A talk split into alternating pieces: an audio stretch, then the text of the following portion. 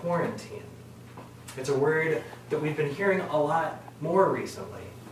And this past week, I learned that it comes from an Italian phrase, quaranta giorni, which means 40 days.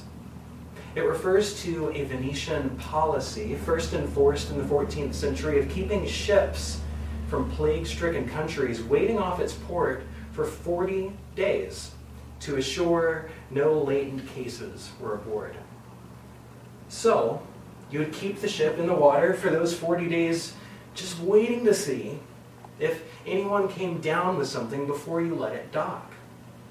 And though this practice dates back to the 14th century, we've actually seen some quarantined ships in the headlines just these past couple of weeks.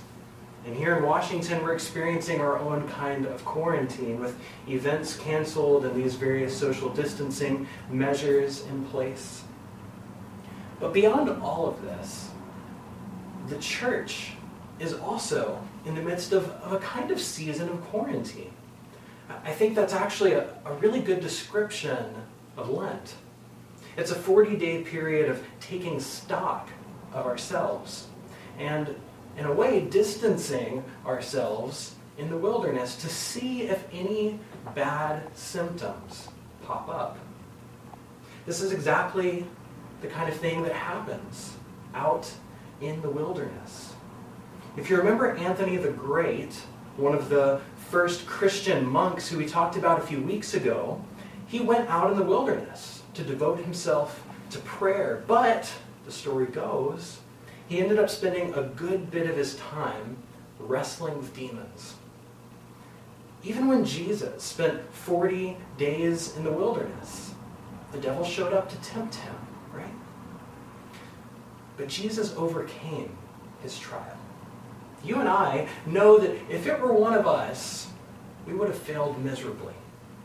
You see, in our 40 day quarantine, Lent, we're bound to start showing some bad symptoms after a while. Because we are sick with sin. And that's exactly what we see in the passage we're looking at today. So, if you have your Bible, go ahead and open up to Numbers chapter 11. All right? Numbers chapter 11 is what we're looking at today. And here's just a quick review of where we've been the last few weeks.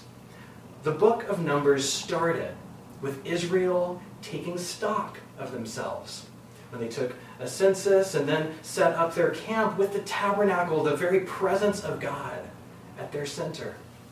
And then last week, we got to chapter 9 and, and we saw them setting out into the wilderness where they faithfully followed the movement of God. Right? When the cloud lifted up, the people set out. And when the cloud settled down, the people would camp. This was their chant as they made their way through the wilderness. God acts, and the people respond. Well, we've got then chapter 10, one whole chapter of faithful wilderness journeying. And then chapter 11. And the symptoms start to pop up. The symptoms start to show. The people begin complaining, doubting God, and ultimately looking back to the supposedly good old days of Egypt.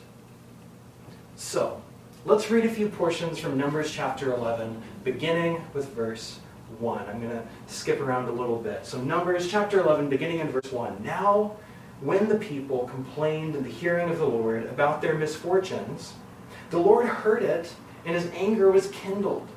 And then the fire of the Lord burned against them and consumed some outlying parts of the camp. But the people cried out to Moses, and Moses prayed to the Lord, and the fire abated.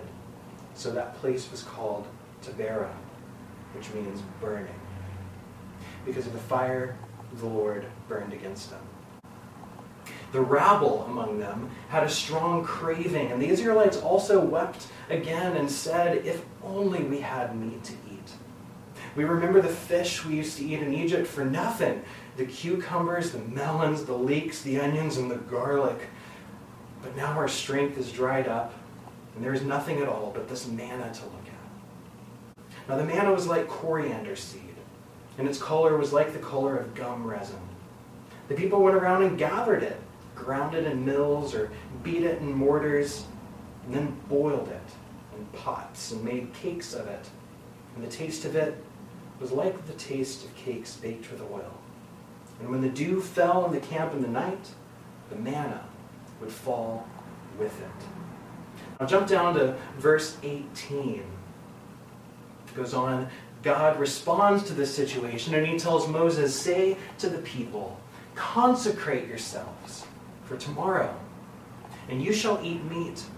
For you have wailed in the hearing of the Lord, saying, If only we had meat to eat.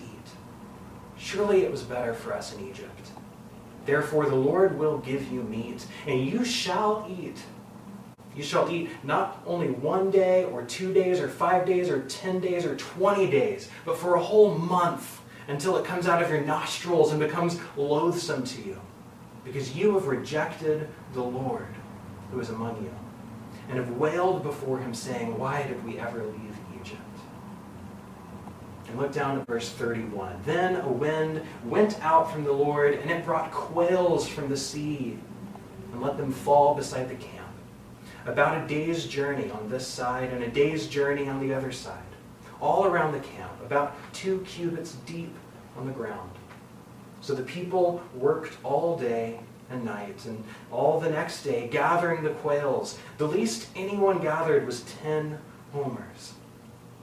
And they spread them out for themselves all around the camp. But while the meat was still between their teeth, before it was consumed, the anger of the Lord was kindled against the people, and the Lord struck the people with a very great plague. So that place was called Kibroth Hattaavah, because they were buried the people who had the craving. From Kibroth Hattaavah, the people journeyed to Hazeroth. This is the word of God for the people of God. Thanks be to God. Let's pray. Lord, thank you for your word. Thank you for the story of your people in the wilderness and for journeying in the wilderness with them and with us. God, I pray that as we consider the words of your scripture, that you would sharpen our minds and soften our hearts, that we might know you and love you. We pray this in Jesus' name. Amen. Amen. So last week, when we were together, we identified this really important pattern in life. Do you remember it? God acts and we respond. And we said that this is the foundation of good theology, of authentic worship, and of, of our life on mission as the church. Everything we do is a response to something that God is already doing. God acts, we respond. We see that in the creation story where God speaks and life bursts into existence. We saw that last week as the cloud moved and the people followed. And we even see a glimpse of it in the beginning of our passage where God provides manna so that the people can eat in the wilderness. All of this is a picture of grace. God acts, the people respond. This is the essential pattern of grace. But then things start breaking down. Rather than eating the manna and following God, the people begin grumbling and complaining and looking back to Egypt. And then God tells Moses what he's going to do. And then he doesn't. And what we see here is a new pattern develop. Instead of God acting and the people responding, we now see the people acting and God responding. And this is the essential pattern of sin. The people act and they're complaining, and God responds in judgment. When we look at these two patterns, we can see that the sin is a reversal of grace. The pattern of sin is a reversal of the pattern of grace. Sin reverses that. Grace is that, that fundamental pattern. God acts and the people respond. But sin is the distorted pattern. people act and God responds. So, like last week, I want to take a moment to consider each of these parts of this distorted pattern of sin. So, first, the people act. The people act in sin. Now, what is sin? Because I, I, want to dig a little bit deeper into this because I think that we have often, uh, what we've often thought about sin, though not entirely wrong, is at best only half true. You see, we usually think of sin as individual immorality. Right? Sin is individual immorality. Sin is a person doing something wrong. Now, sin is that. But if that's all we think about sin, we're missing a lot of the picture. Sin is quite a lot more than that. You see, sin is not primarily individual. And, and we see that in the very first verse of this passage. Look back at verse 1. It says, Now when the people complained. You see, it's not an individual person, but rather the people who sin. And we see this again down in verse 4. It says, The rabble among them had a strong craving, and the Israelites also wept again. It's not an individual here. It's this subset called the rabble, who then affect the whole community of the Israelites. You see, sin is less like individual wrongdoing and more like a communal illness. It's like a virus. Right? The reason we're not meeting in person today is because viruses spread. And that's what sin does. It affects and infects whole communities. Sin is not so much about whether or not an individual is doing right or wrong, but rather whether a whole society is functioning justly. Sin has less to do with law keeping and more to do with neighbor loving. And as soon as we see this bigger picture of sin, it also gives us a bigger picture of salvation. Salvation is not so much about me going to heaven someday, but rather about us becoming a community of people faithfully living God's kingdom. And that leads us to the second thing that we see about sin here. You know, I said we've, we've tended to see it as individual immorality. Well, we've already seen it's not primarily individual. And I want to say also, I, don't think it's primarily about morality either. Now, now again, sin does include immorality. But that is not the whole picture. And that's not what we see here in Numbers 11. You see, there's nothing particularly immoral about wanting to eat meat, right? There's nothing particularly immoral about wanting cucumbers and melons and leeks and onions and garlic, right? You see, sin is not ultimately about morality and immorality, right and wrong. Rather, it's ultimately about faithfulness and faithlessness. It's about trusting God. Their sin is not in their desire to have some fresh and hearty food, but rather in their lack of trust in God. Instead of trusting God to lead them into the abundant land flowing with milk and honey, they begin looking back to Egypt, turning away from the promise of God toward the past of Egypt. Instead of trusting God, they look back. God Himself said in verse uh, 18 and, and 19 and, and so on that He says this because they have rejected the Lord who is among them. Right? It's not primarily about morality and immorality. It's about trusting God. So this is sin, far beyond individual immorality. It is a community's failure to trust God. Now, does this include individuals? Yes, individuals are part of community. Does it include morality and, and, immorality? Yes. Immoral actions, I think, are rooted in a lack of trust in God. So sin does include individual immorality, but it goes far beyond that. And when we see the bigger picture of what sin is, we can begin to see the bigger picture of what salvation is. It's a community that's bound together by the faithfulness of God. But here, in Numbers 11, we see a community that's, that's falling apart, a community that has failed to trust God, that, that has rejected God, a community that has doubted his promise and looked back to Egypt.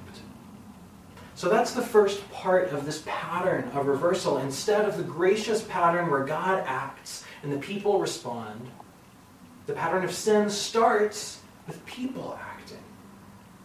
So I want to ask how does God respond? We might think, well, God just gets angry and destroys everyone.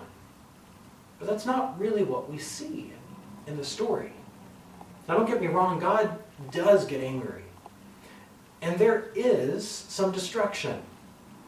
But the wrath of God, I think, is far more subtle than that.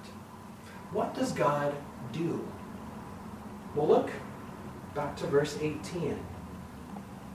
God says to the people, Consecrate yourselves for tomorrow, and you shall eat meat. For you have wailed in the hearing of the Lord, saying, If only we had meat to eat. Surely it was better for us in Egypt. Therefore, the Lord will give you meat, and you shall eat. So God gives them meat. And he gives them a lot of meat.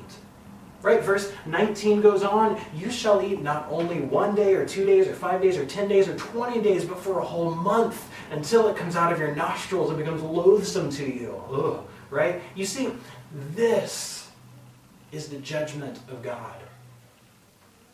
Not calling them out and punishing them, but rather giving them exactly what they asked for. They had a strong craving for meat, so God gave them meat. And He gave them a lot of it. And the people gathered and gathered and ate and ate until they literally gorged themselves to death. So in verse 34, it says that they named that part of the wilderness Kibroth Hattaavah, which means graves of craving. I wonder if Paul had this story in mind when he was reflecting on human sin and God's judgment in Romans 1, verse 24, where he wrote, Therefore, God gave them up in the lusts of their hearts. You see, the wrath of God is to give us exactly what our sinful hearts want. God's wrath is to give us exactly what we want, and like the Israelites in the desert, give us over to our cravings that lead to death, that lead to Kibroth Hattaavah, the graves of craving. So if this is the judgment of God that we see here, well, what does his grace look like? Well, he has to reverse this pattern again, right? Rather than giving us over to our deadly cravings, God needs to intervene. Grace looks like interrupting this pattern of sin, interrupting uh, our own tendencies. Grace looks like intervention. And that's exactly what he does in Jesus. Rather than letting us look back toward the land of Egypt, Jesus comes with the word repent, which literally means to turn. He's calling us to turn away from Egypt and back toward God, away from sin and back toward grace. Instead of filling our hands with whatever we crave, he proclaims the kingdom is at hand. Instead of letting us meet our end in our own graves of craving, he went to the grave for us.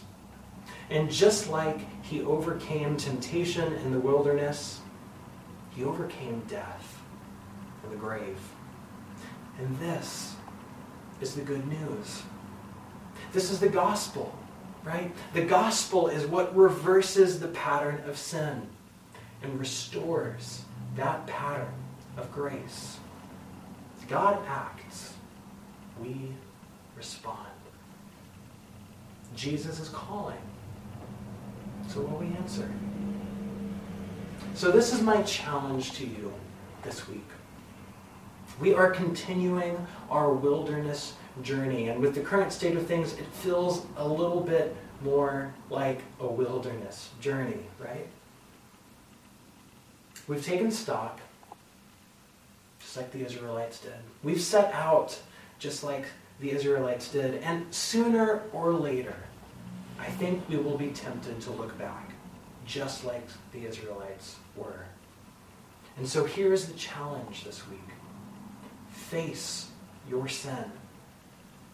Instead of falling back into it, heed Jesus' words. Repent and take hold of the kingdom. This week, as we continue our booklets of daily readings and reflections, we're invited to some prayers of confession. We're invited to face our sin and call it what it is and turn back to Jesus. I think as we confess our sins, He is faithful and just to forgive us to heal us from this sickness in our souls and to draw us into his kingdom. As we confess, may the pattern of sin be reversed. And may we all find the abundance of his grace. May it be so.